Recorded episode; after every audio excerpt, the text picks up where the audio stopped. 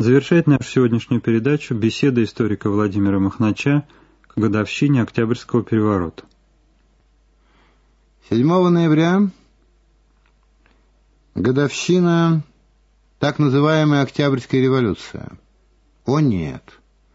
Не подумайте, что я собираюсь сказать, что она была не революцией, а истинная революция была февральской, а это был Октябрьский переворот, как стараются доказать наши новые левые э, необольшевики. Нет-нет. Я не буду доказывать и э, того, что указывали раньше коммунистические властители, э, что февральская революция не вполне полноценная, полновесная, поэтому ее надо писать с маленькой буквы, а вот октябрьскую с большой. Да просто не было двух революций. Была одна. Каждая революция проходит свои фазы.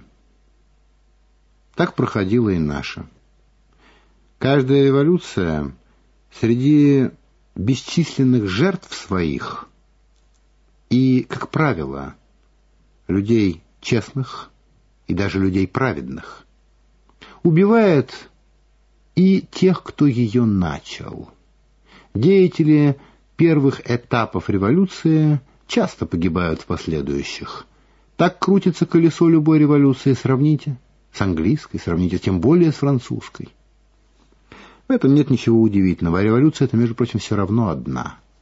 И противопоставлять э, февраль и октябрь бессмысленно. Октябрь — совершенно закономерное продолжение февраля. А продолжение октября, на чем революция не закончилась, это военный коммунизм, это НЭП э, с его одновременно жестоким и лицемерным гонением на православие, на русскую культуру, в том числе в светских ее проявлениях, на настоящую подлинную элиту русскую, на гордость нации, на ученых мужей и просветителей наших. А потом уже гонение уже не на священников, не на мудрецов, потом уже гонение на всех, на крестьян, ибо коллективизация — это ведь тоже часть революции. И индустриализация — часть революции, а это, между прочим, гонение и на рабочих. Революция крутилась. Крутилось страшное революционное колесо. Стоило бы говорить. Все и так понимают, что это ужас. Э, Клерикал э, Жозеф де Местер полтораста лет тому назад великолепно дал характеристику революции вообще. Каждая революция, писал Деместер, происходит вследствие злоупотреблений власти. Но последствия каждой революции неизмеримо хуже – самых тяжелых последствий любых злоупотреблений любой власти.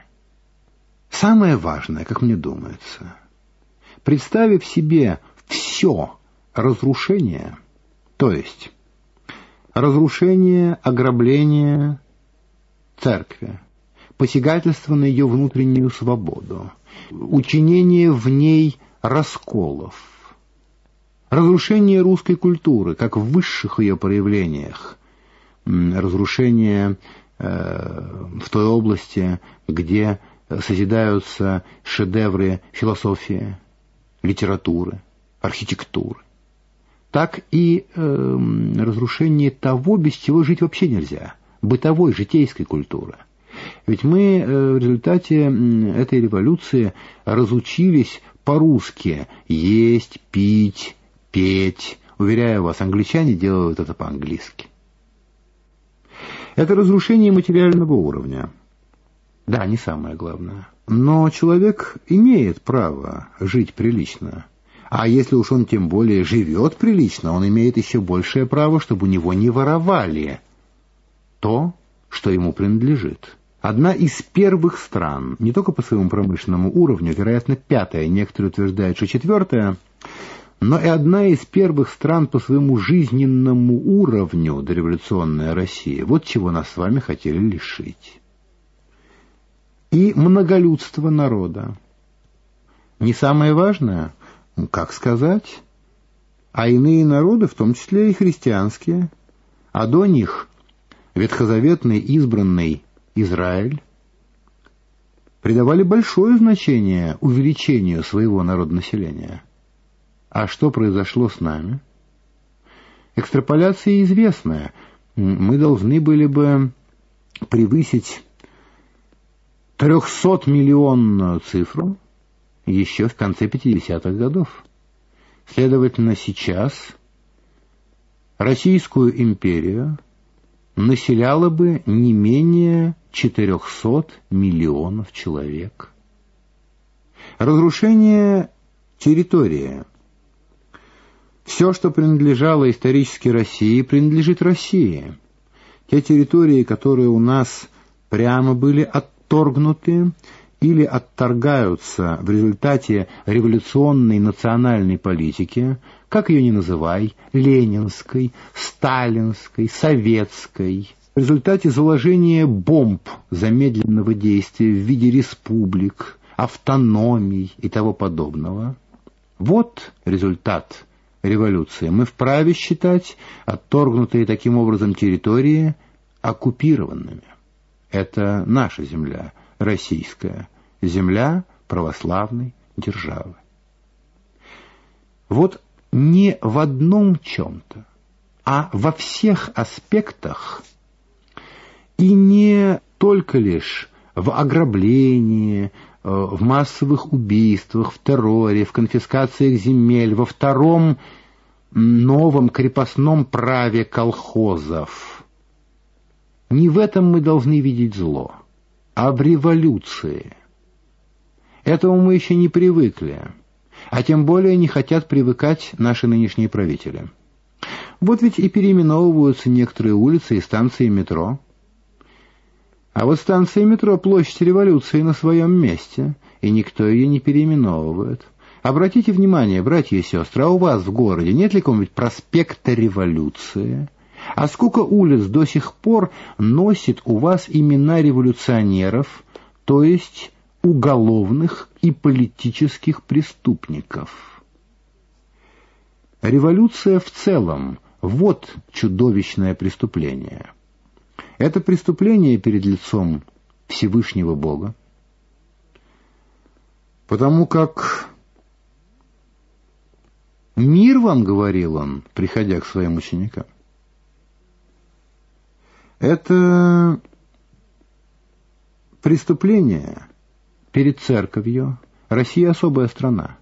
Россию создала Вселенская Православная Церковь. Волею Вселенского православия она существовала, как опора церкви. Все принимали в этом участие. Все созидали опору православия. Русские и украинцы, греки и болгары.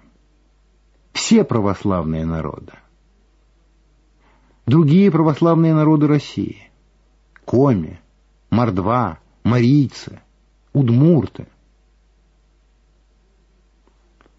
Таким образом, это преступление перед церковью. Это преступление перед нацией. И до тех пор не будет преодолено последствия преступления революции, пока не будет компенсировано русскому народу, самому пострадавшему народу XX века, весь ущерб, весь урон, который был ему нанесен. По крайней мере, покуда у нас нет православной державы, термин «компенсация» должен быть в нашем обиходе. Верните нам все имущество, компенсируйте тот грабеж, который вами, вашими предшественниками, был учинен. Но постичь все это можно – одним единственным способом, как мне кажется, постичь, что революция — это просто зло. Особенное, чудовищное зло. Последняя наша российская революция, но ведь всегда зло, будь то в христианской стране, или в мусульманской, или в иной какой стране. Просто революция — это преступление. Ну и, наконец, мне бы очень хотелось обратить ваше внимание на то, что цель этой революции было, конечно, уничтожение России. Тот, кто желает уничтожения России, может быть сторонником общественной собственности на средства производства, как большевики тогдашняя редакция, а может быть и сторонником частной собственности на средства производства. Потому что не ради введения общественной собственности учиняли у нас революцию, не ради того, чтобы разделить имущество буржуев среди всех. И это преступление, ибо это грабеж. Революцию учиняли ради разрушения России, а общественная собственность была тогда удобным механизмом для этого. А сейчас удобным механизмом является вне компенсации, вне разговора о компенсации, учинение частной собственности.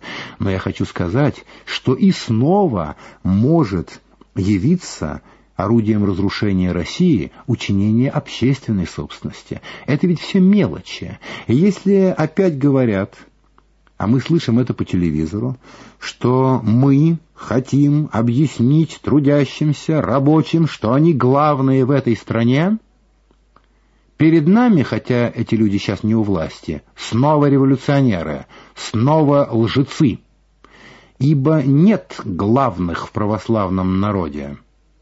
Крестьянин и рабочий, казак и офицер, предприниматель и ученый. Все важны. Важны все, кто живет в этой стране.